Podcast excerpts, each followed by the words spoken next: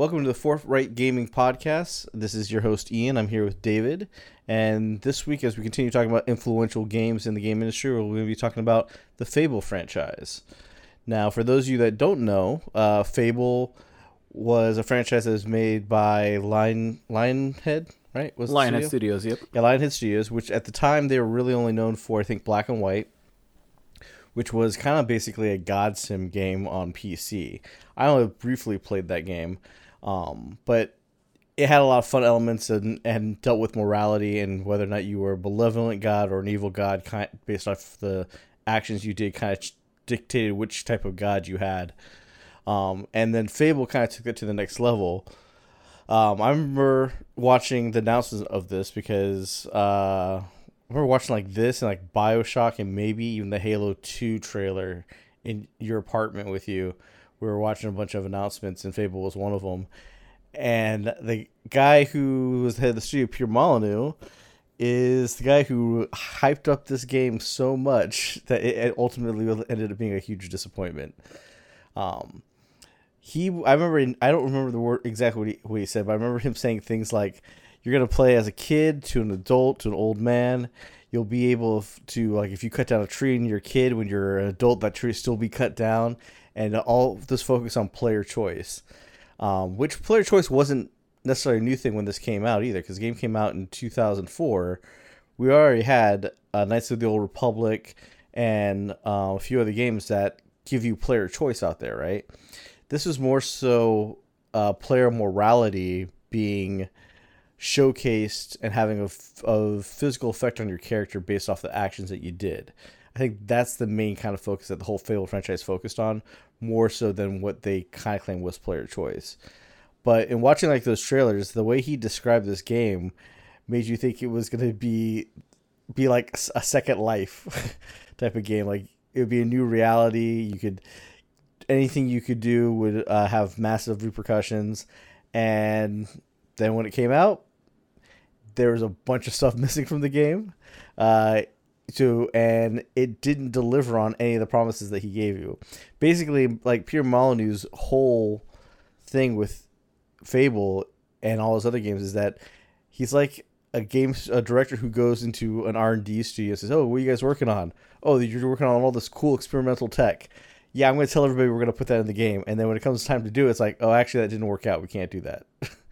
and so he was kind of like left with he said a bunch of shit, put his foot in his mouth, and he couldn't back it up when the game came out. So Fable One wasn't really super successful. Fable 2 that came out in 2008 uh, is definitely where it hit its stride, but it was basically giving us what he promised in Fable 1 uh, a little, to a little Limited. extent.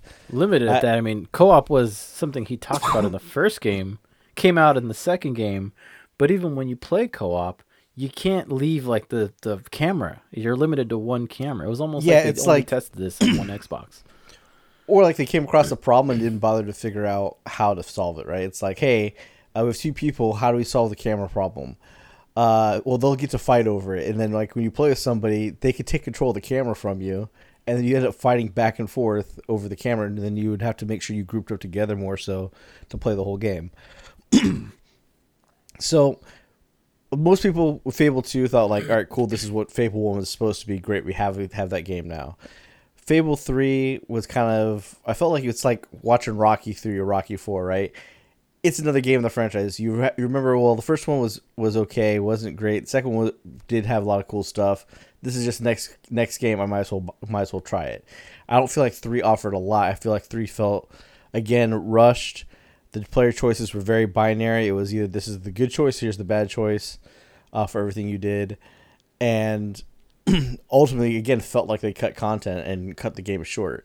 Um, I remember when I played the original Fable one of the biggest disappointments in that game I felt like was um, there's literally a sword in the stone where there's a bunch of characters trying to pull the sword out, and when you try to use it, it says, "Hey, you need you're not strong enough. You need to get your strength up." But regardless, no matter how much you max out your strength in that first game, he would never be able you'll never be able to pull that sword out. Then they re-released it, and then it came with the ability to actually complete that quest. Um, stuff like that, which seems very minute nowadays. It's like if you're gonna cut something, cut it completely. Don't leave the beginning of the quest there, and then don't fin- fall through on it. Um, those are things I felt like probably really aggravated uh, uh, gamers out there. But like the thing is, like the Fable games overall, like it is a franchise that people are excited for. They want to see more of because it's a third-person fantasy action game. But in hindsight, the games seem fairly mediocre, right? I mean, you're uh, the one thing that they did do nicely was instead of having to pick a class, you could jump between all three classes of warrior, archer, or mage as you go, and you can uh, basically rehone your skills to fit either model. And depending on what you picked, also uh, had an impact on what your character's physical look like was. But when you look at this game in 2021, when uh, it's a game that doesn't have any di- very little diversity in it, everybody's a white British person. Um, all the jokes and the language is very much targeted just for the British community because, like, even the slang, some of the jokes are very much stuff that British people got and not Americans. Um, I think the biggest impact that this game has and why we're talking about it is mainly pure Molyneux and the hype machine he created. Uh, this was probably the first game I at least remember hearing and hearing a trailer for and being completely disappointed by from what I saw to what I played. I don't feel like this is. I feel like his stuff is like way bigger than like the Watchdog stuff, where the game tra- the gameplay trailer they showed at E3 was on a super high res PC, and the game itself, the graphics just didn't look good. They still delivered on mechanics, everything. Fable didn't deliver on mechanics, didn't deliver necessarily on the graphics. It gave you a here's a third person action story with some with where choices and morality impact your physical look, and that's it. um, and because of all the hype he built up on all three of his games, and even got even worse after he got out of the console game business and just did his own uh, got out got away from Lion and made his own company.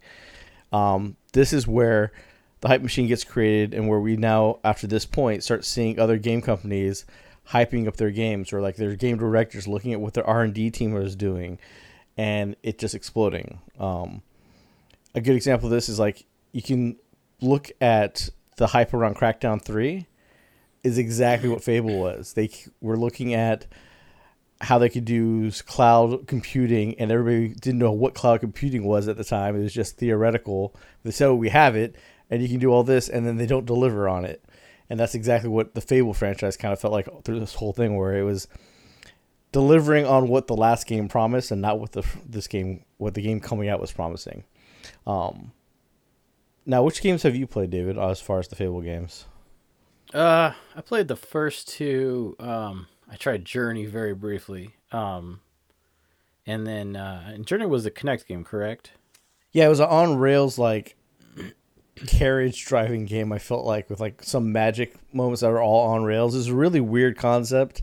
Again, the weird thing is, is like Peter Molyneux was head of Lion Bridge or Lionhead, um, and did Fable One, which wasn't very successful. Fable Two comes out, it's way more successful, but they're being published by Microsoft Studios. After le- either when Fable Two is being made or right after its release, Pierre Molyneux was hired by Microsoft as a Microsoft employee not just a studio head of line uh, head. Because uh, actually, when I when we started at Microsoft, he was right when the I think one of the Icelandic volcanoes was going off, or the or one of the ones in Norway. Uh, I was he was in an elevator with me and Joe, uh, looking confused and pissed off because like he couldn't leave. He was trying to go back home, but all flights were canceled because of the volcano.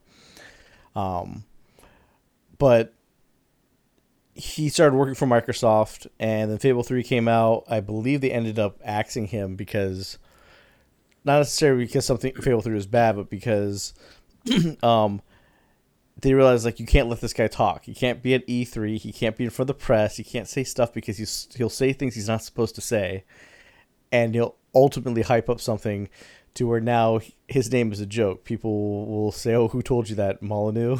because yeah, the guy just hypes things up and it never comes to fruition.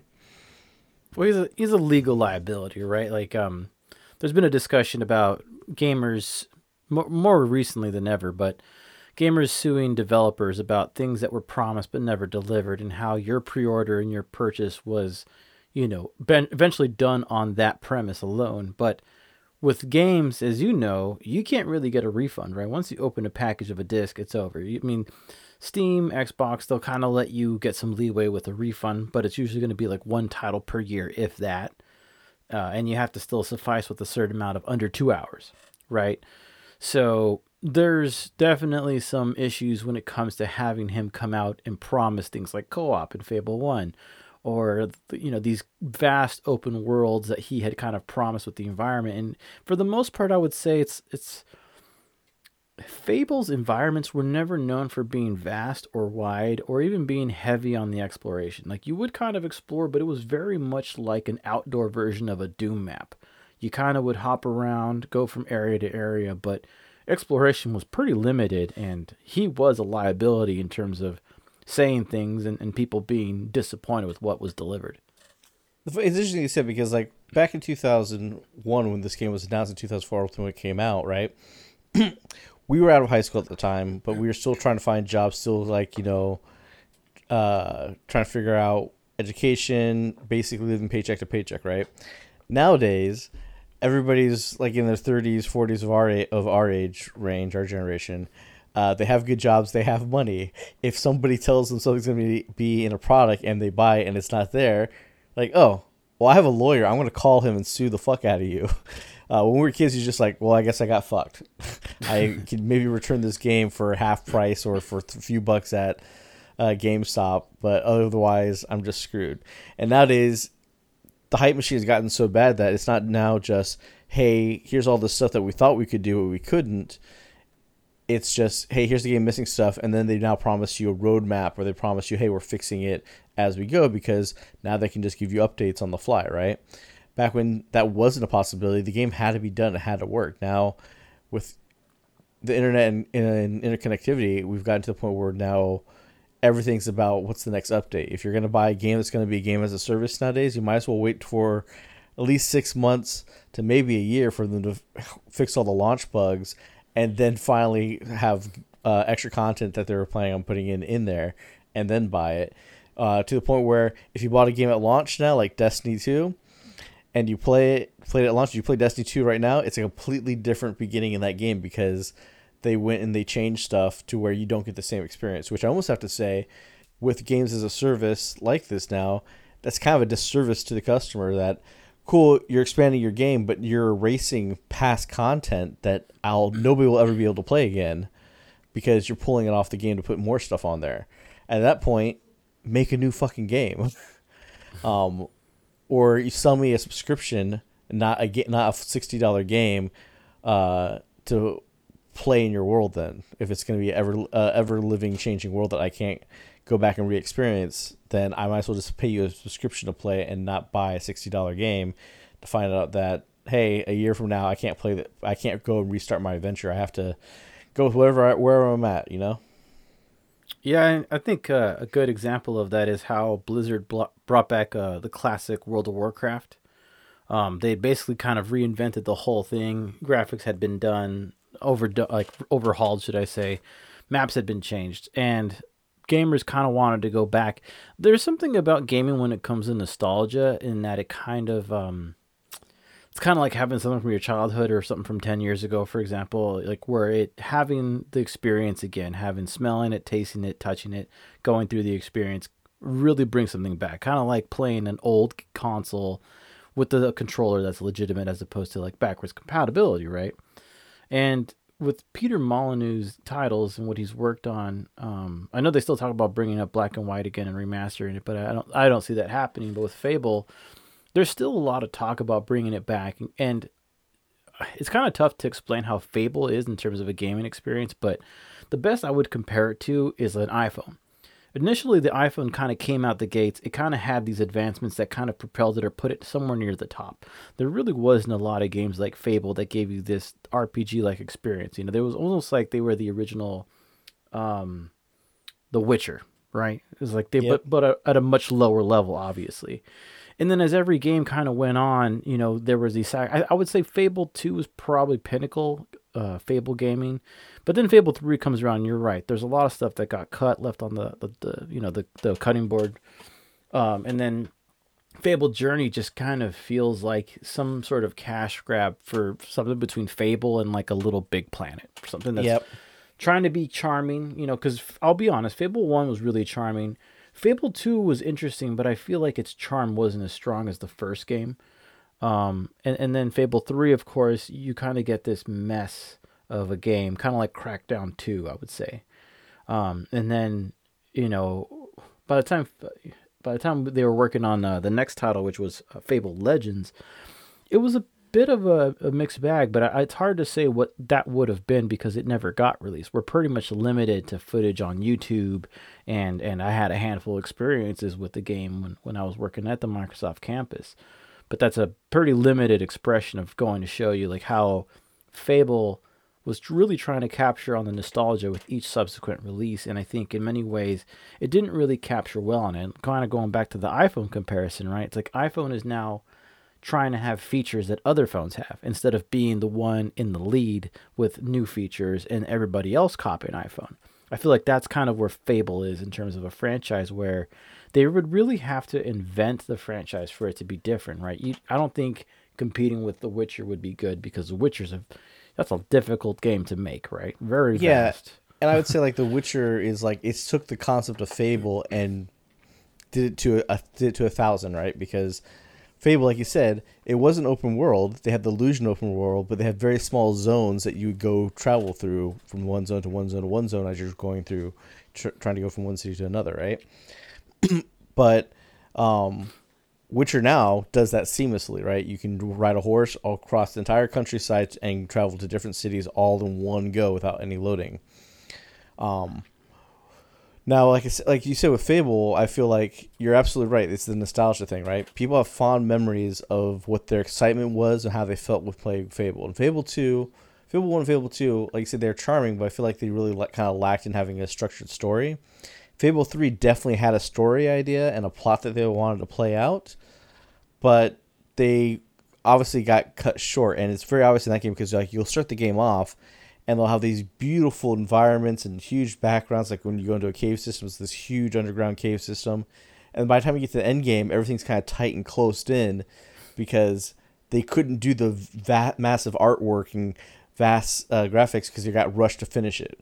Uh, so we're told, hey, you need to get this out, you need to get this out because we said it's going to come on this date. So, which, what happens to a lot of games nowadays of, hey, you have a deadline you got to hit, so all of a sudden the end of the game gets rushed because that game goes from uh, you starting a revolution to you immediately having to fight some foreign force out of nowhere with very little time to prep and do stuff. It just feels like, okay, this is thrown in the end because they needed an ending for us. They had no idea how, where to go from there. Because the real story was the revolution that you're causing, but they needed a reason for your for the antagonist to be evil. And turns out like, oh, he, he was making a bunch of bad choices because he, he needs the supplies to fight off this foreign force that's coming. And after you after you take over the kingdom, it's basically now go and deal with this foreign enemy that's coming. Um, but I feel like the nostalgia aspect of it is that nowadays everybody's excited, like, oh, cool, they mentioned Fable, they're gonna make another Fable, right? Again, the games were kind of unique and they were cool, but at the at this point, by three and Journey, and even Fable Legends that they were planning on doing, they weren't making anything new. They're just trying to find new ways to basically look at the world of Albion that they created. And now I feel like people have fond memories of what they felt like Fable was. So hearing that they're going to make another Fable, people are excited to find out what it is and go back to this fantasy world, right?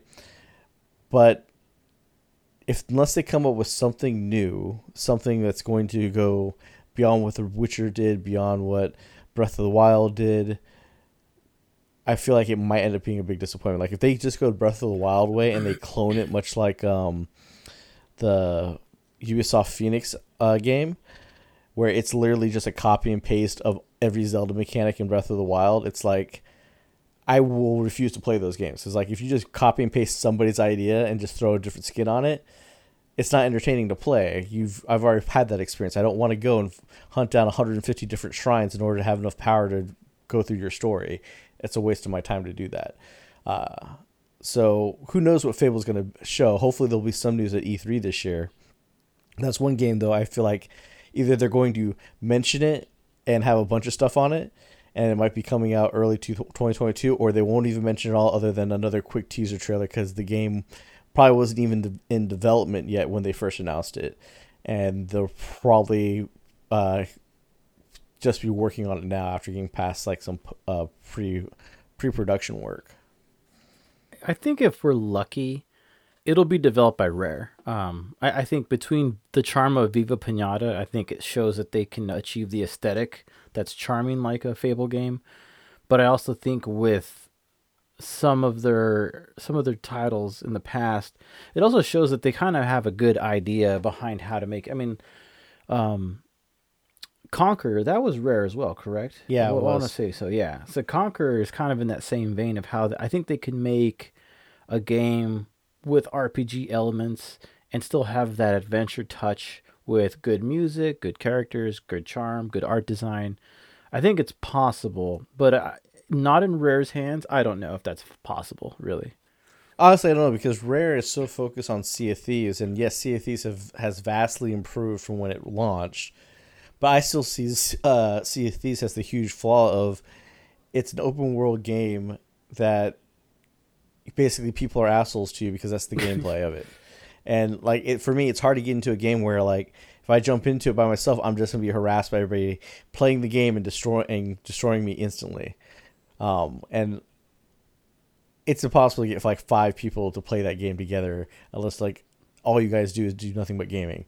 Most people our ages now, they play maybe games maybe once or twice a week. On the weekend, they'll have like a few games of PUBG or something that they play. Um, but whether or not they're buying new games and just trying new stuff out, most people don't do that because, like you said, games take time and RPGs have to take a lot of time. Um, hopefully, the new Fable game will not be like um, Fable Legends because my my feel of Fable Legends is that they try to do an asymmetrical game, which was something that we used to talk about all the time. I remember we were when we were kids, we sit there and say, "Hey, wouldn't it be great if there's a game where I get to play as the villain and you get to play as the hero, and I keep doing stuff to thwart you. The thing is, is that how do you make that gameplay compelling, right? You have the villain who is basically looking at a map maker and laying traps and spawning enemies, which if you're into doing that type of stuff, that can be really fun. But most people want the action of the hero side who just gets to run through the, the gauntlet and kill everything, right? Um, and that's basically what Legends was supposed to be. Supposed to be, I think, four on on one uh, gameplay where the villain was there. I don't know how the maps were set up. I know the villain had a top down view, and they would either set traps and monster spawns and put things to try and prevent you to get to get to the end point. Where the team of four would, they would then go through this gauntlet and kill everything. Um, but I can see that being only fun for one end and not fun for the other side. I mean, we've seen lots of games try this mechanic and fail. Much and the most recent one I can think of is that Resident Evil Resistance multiplayer, where you had the mastermind who had the map of the facility and they had the ability to plant traps and spawn enemies and then you had five people running around to defeat them. But to make the so the mastermind is not omnipotent and god level like they have to limit your ability to spawn stuff which makes it frustrating and not fun to play. It just did not work and the game literally had like a 30 to 40 minute tutorial which by if your game has that long of a tutorial you're doing it wrong you need to find something else. Yeah, learning curves are pro. Even Dead by Daylight, again, we've we mentioned time to time, the learning curve as a killer is pretty rough. Whereas a survivor, I would say it's much much shorter, a couple rounds maybe. But as a killer, you have to play quite a few rounds to balance everything out. And yeah, I don't know. I, Fable's an interesting game because I still have nostalgia for the first one, not so much for the second one, even though I feel like its design overall is more polished. Um, it, Fable 2 was definitely the high production, high execution version of all the Fable games. And then Fable 1 was kind of like the. Everybody was motivated. Everybody had the ambition to kind of get this idea out there with limited hardware at that. Cause we're talking original Xbox, right? They did re release it on the 360, which is also backwards compatible on the Xbox One and Xbox Series X. And they um, have a version of it now that has all the extra, all the missing stuff in there and all the DLC in it. It's, yeah, it's I just a don't... Fable Anniversary Edition, I believe. Yeah, yeah, and, and I don't know where they're gonna go with this. I mean, the only inclination we've had, like like I said, is Legends, and, and Legends to me wasn't a bad game. It was clearly still in beta when I got the chance to play it, and the footage of it really goes to show you that visually, I think it was spot on.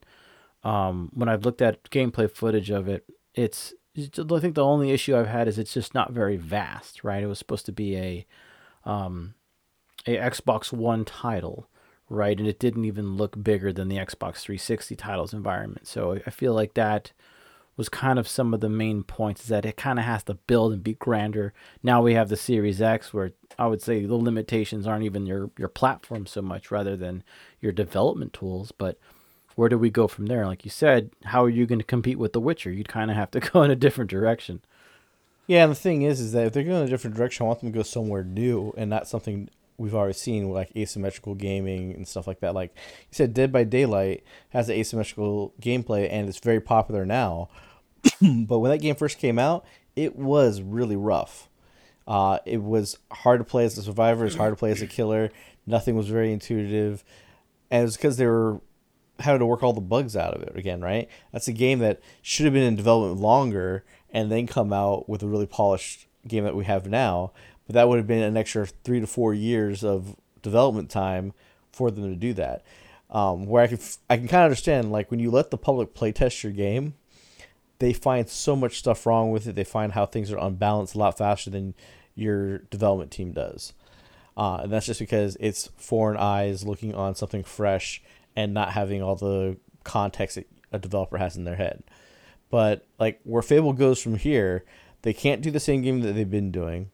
I think they have to have a really good, compelling story, and they're gonna have to have um, decent, decently large environments, and and something that even if the story is going to be linear, it doesn't feel like I'm on a linear path the entire way.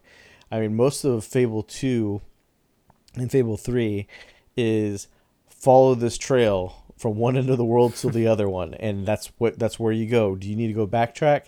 You can if you want, but you don't really need to. You basically go from one section to the next section to the next section until you get to the end. Now, if they made a world where it's like, all right, here's this world, and everything is gonna be spread all the fuck around, and you go go around and it feels vast and it moves smoothly. If they hit all the visual things they need to hit from the get go, they make sure there's not a ton of bugs in it, or they're hopefully makes it bug, uh, least bug free as possible at launch, it could be fairly successful because it will hit all that nostalgia. But as I said, like the Fable franchise isn't an influential franchise because of the gameplay of what it was, because it's not even the only type of of uh, third person action adventure game that was out. There's there were plenty other ones on the original Xbox as well as the other consoles moving forward, right?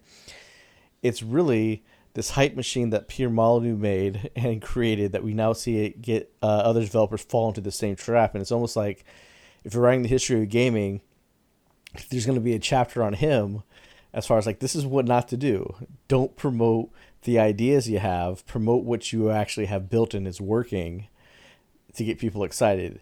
If you're going to promote something that doesn't exist yet, you better make sure you get it up and running and working to some extent when you launch. Otherwise, people are going to be disappointed. And like you said, these days it's a legal liability because everybody's happy to sue developers, publishers, manufacturers for, hey, you told me this was going to have this and it doesn't have it. Why does it not have it?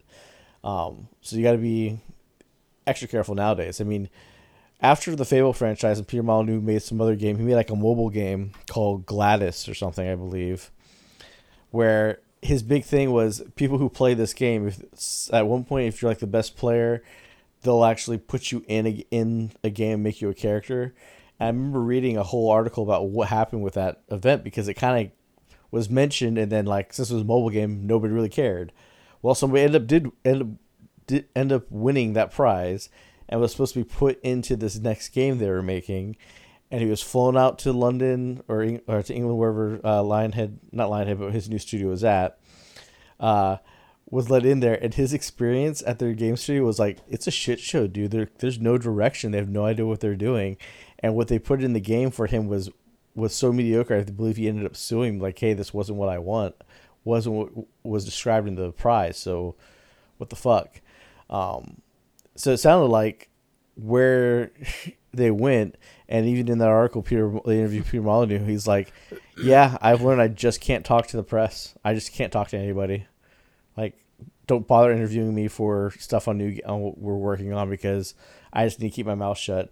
He can't control himself because not only did he hype up Fable, he hyped up the Kinect with that one Milo game that never came out that made the Kinect sound like you're actually going to be talking to an AI in your in your TV, and ended up never coming up to anything. I think well, I think they took that tech and they made Kinectimals with the pet animals, and that was where that tech went.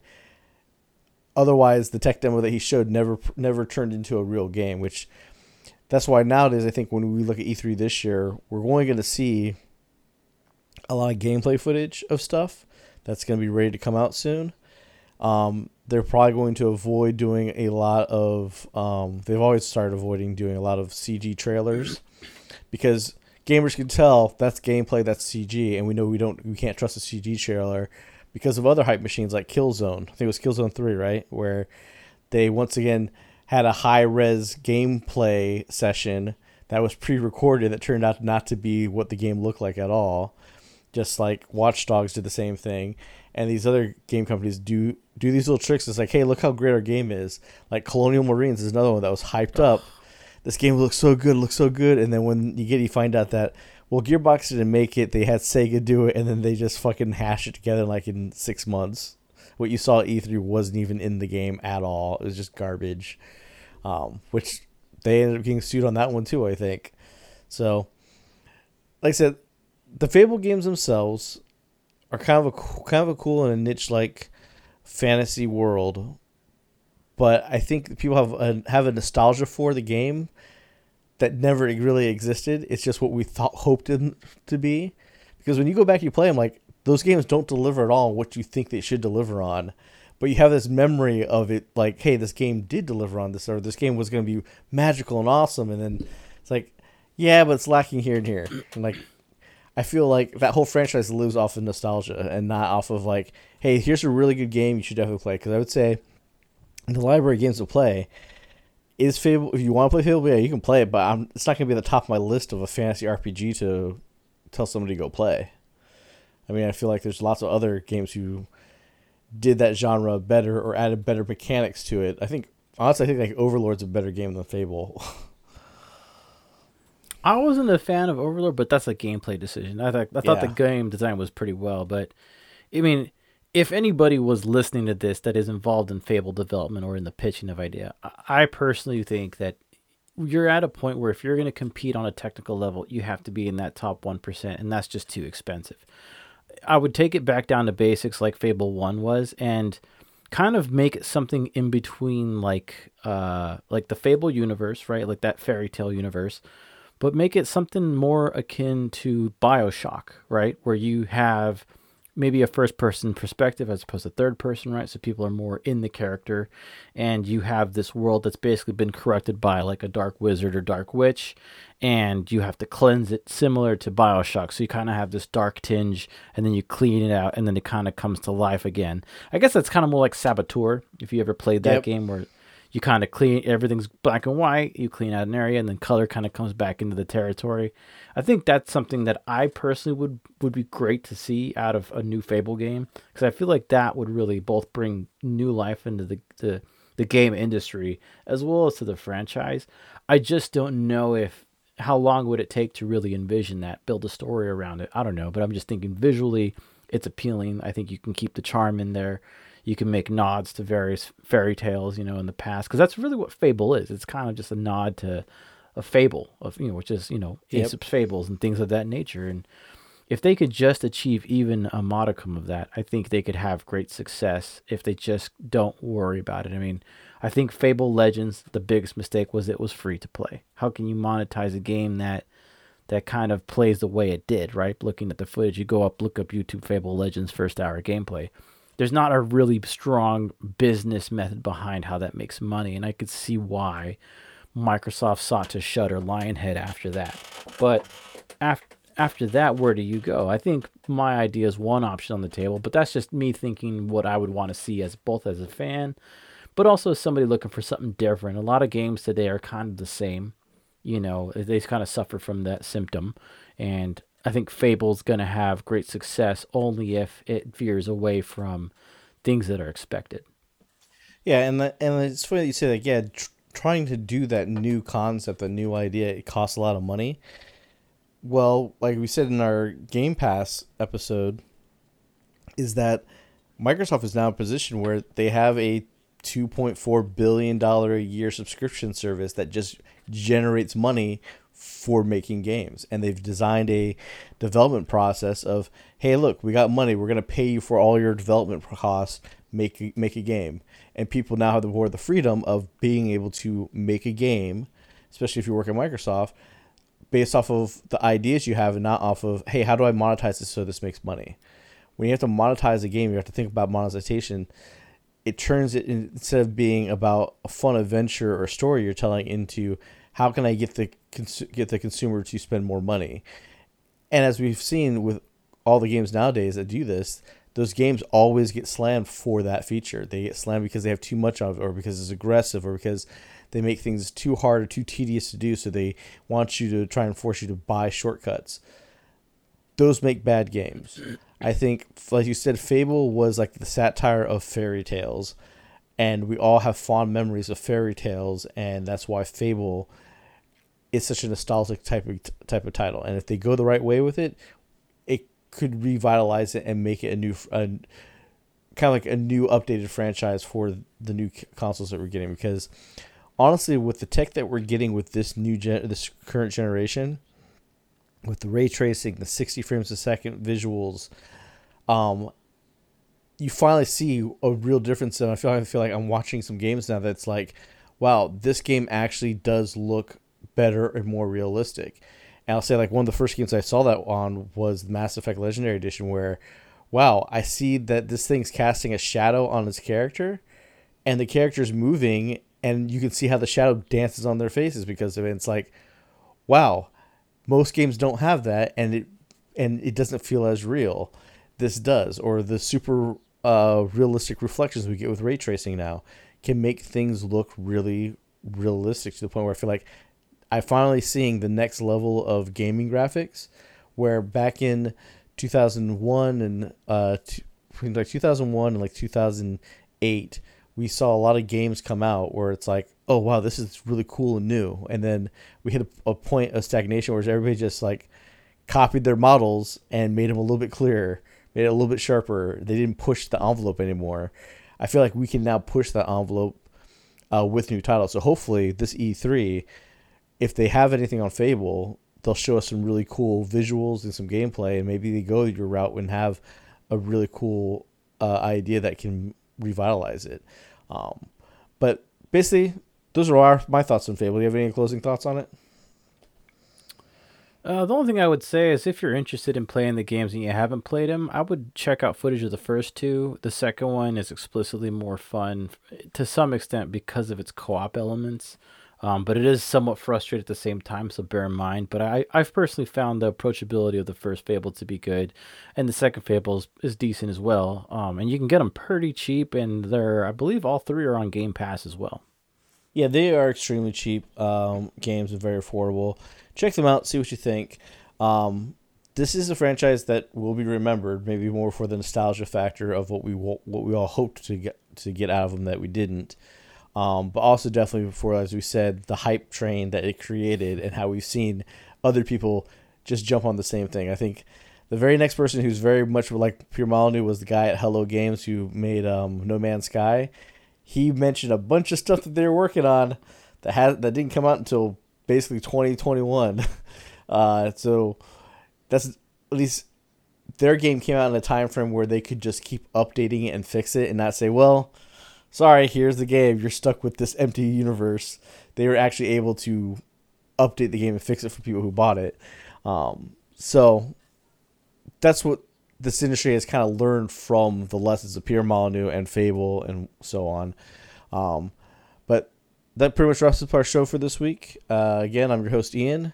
With me here is David.